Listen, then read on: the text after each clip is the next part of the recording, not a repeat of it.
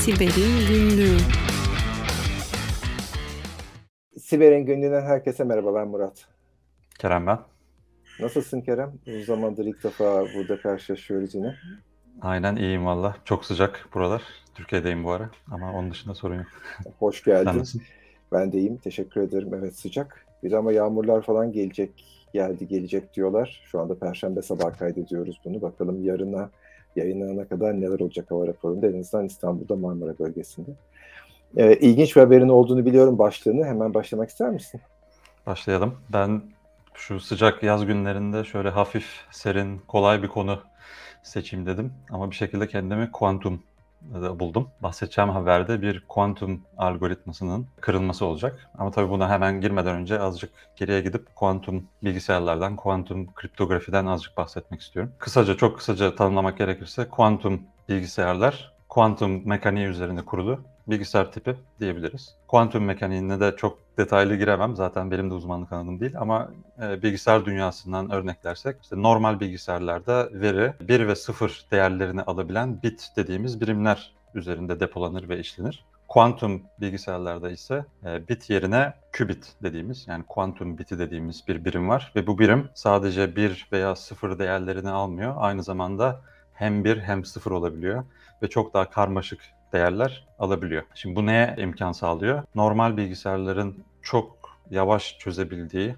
e, matematiksel problemleri kuantum bilgisayarlar bu sayede çok daha hızlı ve bunun gibi başka yöntemler sayesinde yani çok daha hızlı çözebilme imkanına erişiyor. Peki bu matematiksel sorunlara bir örnek vereyim.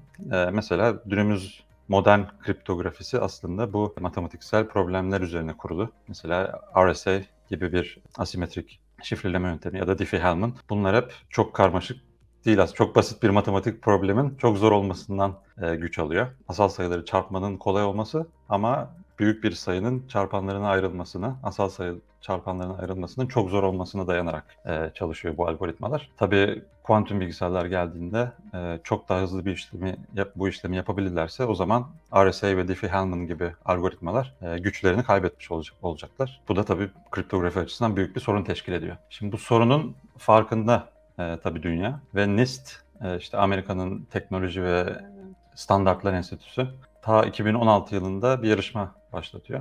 E, bu problemi çözmek için halka açık bir işte yarışma düzenliyorlar ve diyorlar ki işte post kuantum yani kuantum sonrası dünya için bize kuantum bilgisayarlara dayanıklı algoritmalar geliştir. Bu yarışma 2016'da başlıyor. 2017'ye kadar 82 tane algoritma başvurusu yapılmış. Bunlardan 69'u geçerli başvuru kabul edilmiş ve birinci aşamaya kalmışlar. 2019'da ikinci aşamaya bunlardan sadece 26'sı geçebilmiş. 2020'deki üçüncü ve son şeyde aşamaya da sadece 7 tanesi artı 8 tane alternatif e, algoritma kalmış. NIST'in hedefi de işte kendi seçimini 2022'de tamamlayıp 2023'te de bunu public comment yani genel halka açıp yorumlara açmak, yorum almak, ona göre belli bir standarda oturtmak idi. Şimdi bu arada hani elemelerden bahsettim işte 69'dan 26'ya düştü, oradan 7'ye düştü falan filan. Bu elemeler işinde uzman kriptograflar işte matematisyenler ve güvenlik uzmanlarının bu algoritmalara saldırması, kripto analiz dediğimiz işte analizleri yapmasından sonucu oluyor.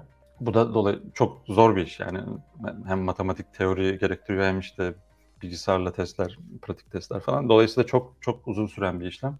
Dolayısıyla bunun farkında olduğu için zaten NIST bu işi ta 2016'da başlattı. Son ana kadar beklemedi. Ve hedef işte 2023. Kripto analizin uzun sürmesinin bir örneği mesela Rainbow isimli en popüler algoritmalardan biri. Ta 3. aşamaya kadar kalmıştı. Ama 3. aşamanın kapanmasına bir hafta bir ay mı ne kala kırıldı. Daha yeni sayılır yani. Ve bu kırılma sonucunda ortaya çıktı ki işte sadece teori olarak da değil hani sadece kuantum bilgisayar kırabilir değil. Normal bir iki çekirdekli sanırım bilgisayarla yani bizim laptoplarla e, iki gün içinde kırılabileceği ortaya çıktı Rainbow. Bu sene işte 5 Temmuz'da NIST bir liste yayınladı. Kuantuma dirençli olduğu, bilgisayarlara dirençli olduğunu test ettikleri 4 tane algoritmayı yayınlamaya karar verdiler. İlk 4 algoritma daha doğrusu. Bunlardan bir tanesi genel şifreleme için Crystals Kyber algoritmasını seçtiler. Dijital imza için de Crystals Dilithium Falcon ve Sphinx Plus isimli 3 tane e, algoritmayı şimdilik seçtiler. e, asimetrik şifreleme yani açık anahtar şifreleme için ise daha karar vermediler. Daha seçimde bulunmadılar. Ama hala değerlendirdikleri dört tane algoritma vardı. Bunlar Bike, Classic McAleese, HQC ve Psych'dı. D diyorum çünkü geçen hafta bu Psych dediğimiz algoritma Leuven'deki Belçika'daki bir güvenlik ve kriptografi araştırma birimi tarafından kırıldı. Ve bu araştırmacılar buldukları yöntemle tek çekirdekli bir bilgisayarla yani bizim laptoplardan da düşük basit bir bilgisayarla bir saatte kırabildiklerini söylemişler. Yani çok büyük, çok basit bir açık varmış aslında. Bu bulgu sonucunda da Microsoft'tan 50 bin dolarlık ödülü kaptılar. Şimdi yarışma devam ediyor. Ben de merak ediyorum hani finalistlerden daha elenen olacak mı? Asimetrik şifreleme için hangisi seçilecek? Ortada henüz kuantum bilgisayar yok. Şu an prototip aşamasında denemeler var ama işte commercial bir şey yok. Hani insanların kullanabileceği bildiğimiz kadarıyla bir bilgisayar yok. O ortaya çıktığında neler göreceğiz, neler öğreneceğiz ve bu e, bu algoritma seçimini nasıl etkileyecek? Bunlar hep benim merak ettiğim sorular.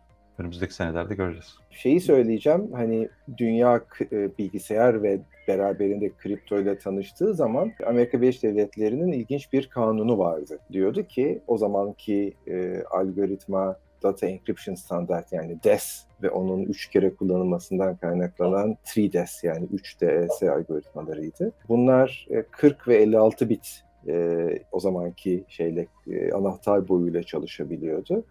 Amerika'da şöyle bir kural vardı. Hani 40 biti yurt dışına ihraç etmek Amerika'dan mümkün. 56 bit için işte Amerika'nın devletinden onay almak gerekiyor. Tabii bu beraberinde ciddi miktarda sonradan da doğruluğu ortaya çıkan iddiaları ortaya çıkardı. Niye 40 bite izin veriyorsun da 56 bite izin vermiyorsun? Çünkü Amerika devletinin o sırada 40 bitlik bir kriptoyu kırabilme bilgisayar gücü vardı. 56 bitte yoktu. Fakat sonra ortaya çıktı ki bu kripto standartlarının kırılabilme endişesi ya da işte daha doğrusu hali hazırda bir devlet tarafından kırılmakta olduğunun endişesi aslında sorun yaratıyor. Bunun üzerine e, bundan yaklaşık 10-15 yıl kadar önce çok benzer şu andaki e, senin anlattığına benzer bir yarışma yapıldı. Yarışmanın başında dendi ki bir sonraki şifreleme algoritmasını arıyoruz.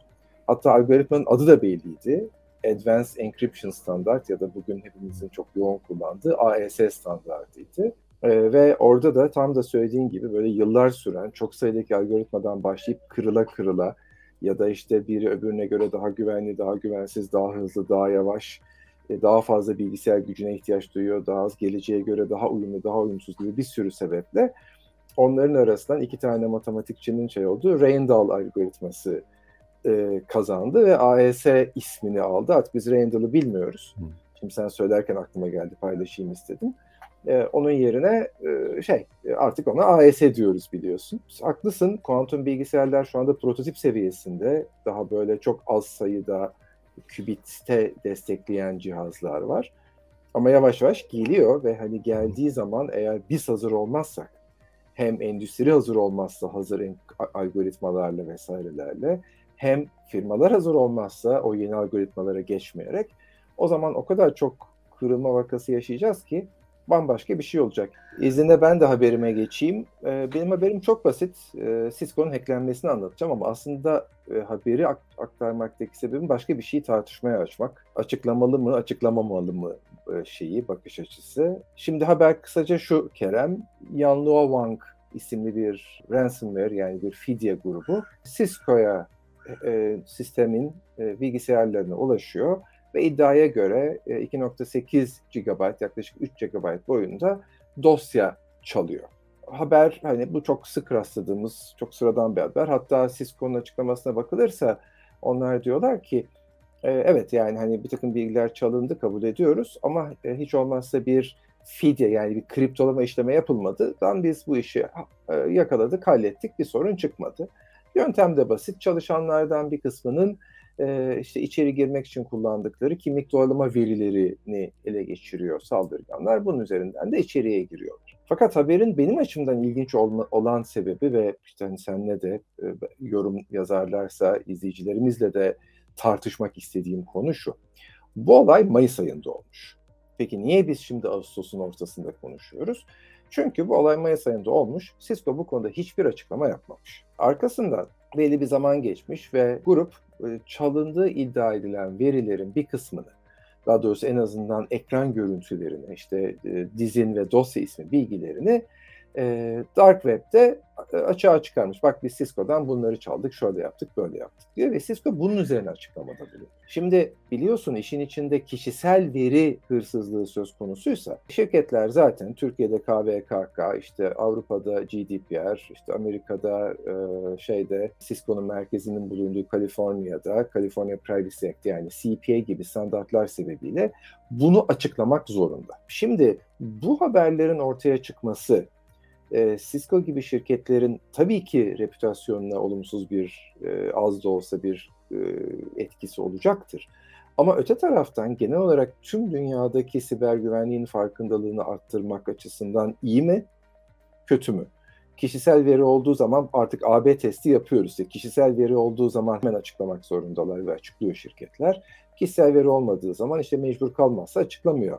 Eğer e, Yan Wang grubu bunu Deep Web'e koymasaydı Cisco kulağın üzerine yatacaktı. Mayıs'tan Ağustos'a kadar açıklamadığı gibi bir daha da açıklamayacak. Ben hani bu konuda senin de izleyicilerimizin de fikrini merak ediyorum. Ne dersin? Şimdi bu güvenlik uzmanları ve şirketler arasındaki protokole diyeyim e, yansıdığında şöyle oluyor. Responsible disclosure denilen bir yöntem var. İşte Hı hı. sorumlu açıklama mı diye tercüme edip tam bilemedim. E, bir güvenlik uzmanı ya da işte ben güvenlik testi yaptığımda eskiden bir açık bulursam bunu şir- öncelikle şirkete haber verip e, onlara mantıklı bir süre tanıyıp işte bazen bir ay oluyor bazen üç ay yani şey zorluğuna göre açın. E, o süre boyunca açığı kapatmalarını bekleyip daha sonrasında bir CV numarası alıp ya- yani numara daha önce de alınır da yani o CV numarasını daha sonra public yapmak üzerine kurulu bir güven alışverişi, bir anlaşma Hı hı. vardır yani bu sektörde. Tabii güvenlik uzmanları şimdi çoğunlukla uyuyor bu kurala Ee, ya da beyaz şapkalı hackerlar diyeyim.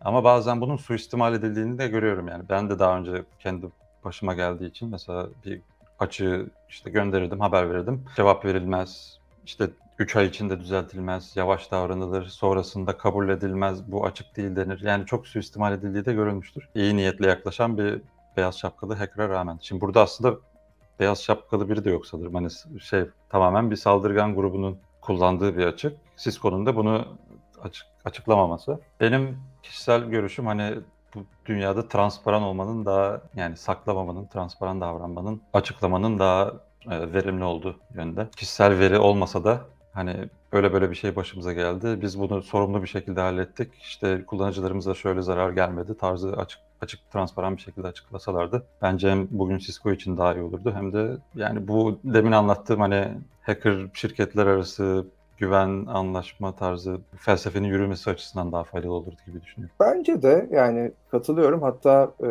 hani bilmiyorum seyircilerimiz ne düşünüyor. Onlar da yorumların altına yazarlar. E, ama şunu görüyoruz. E, şirketler hakikaten saklı tutmaya çok özen gösteriyorlar. Yani işte e, kişisel verilerle ilgili kanunlar çıkmadan önce de dünyada bir sürü veri sızıntısı oluyordu. O zaman hiçbir şey duymuyorduk. Ve bu nedenle işte insanlar çok önemsemiyordu bunu. Ama şimdi duymaya başladıkça en azından kişisel verilerle ilgili konuları duymaya başladıkça firmalar ya bizim rakibin de başına gelmiş, komşunun da başına gelmiş işte bu konuya biraz ilgi gösterelim diyerek aslında dünyadaki siber güvenlik seviyesinin e, artmasına e, fayda sağlıyorlar. E, bu doğrultuda belki de kanun yapıcılar bir noktada sadece kişisel veri değil kurumlarda şöyle şöyle veri sızıntısı olursa bu açıklanmalı gibi bir yere doğru da bir noktada giderler git, gitmeliler diye de düşünüyorum. Bunu sektörler bazında sektör içinde yapan ya da az da olsa dünya içinde işte belli kendi küçük state'leri, eyaletleri, ülkeleri içinde yapanlar var. Ama sanıyorum bunun yaygınlaşmasına ihtiyaç var değil mi? Bu haftalıkta bu kadar diyelim mi? Diyelim. Çok teşekkürler katıldığın için. Özlemiştik seni. Her zaman gel. Ben teşekkür ederim. Herkese de güvenli günler dilerim. Hoşçakalın.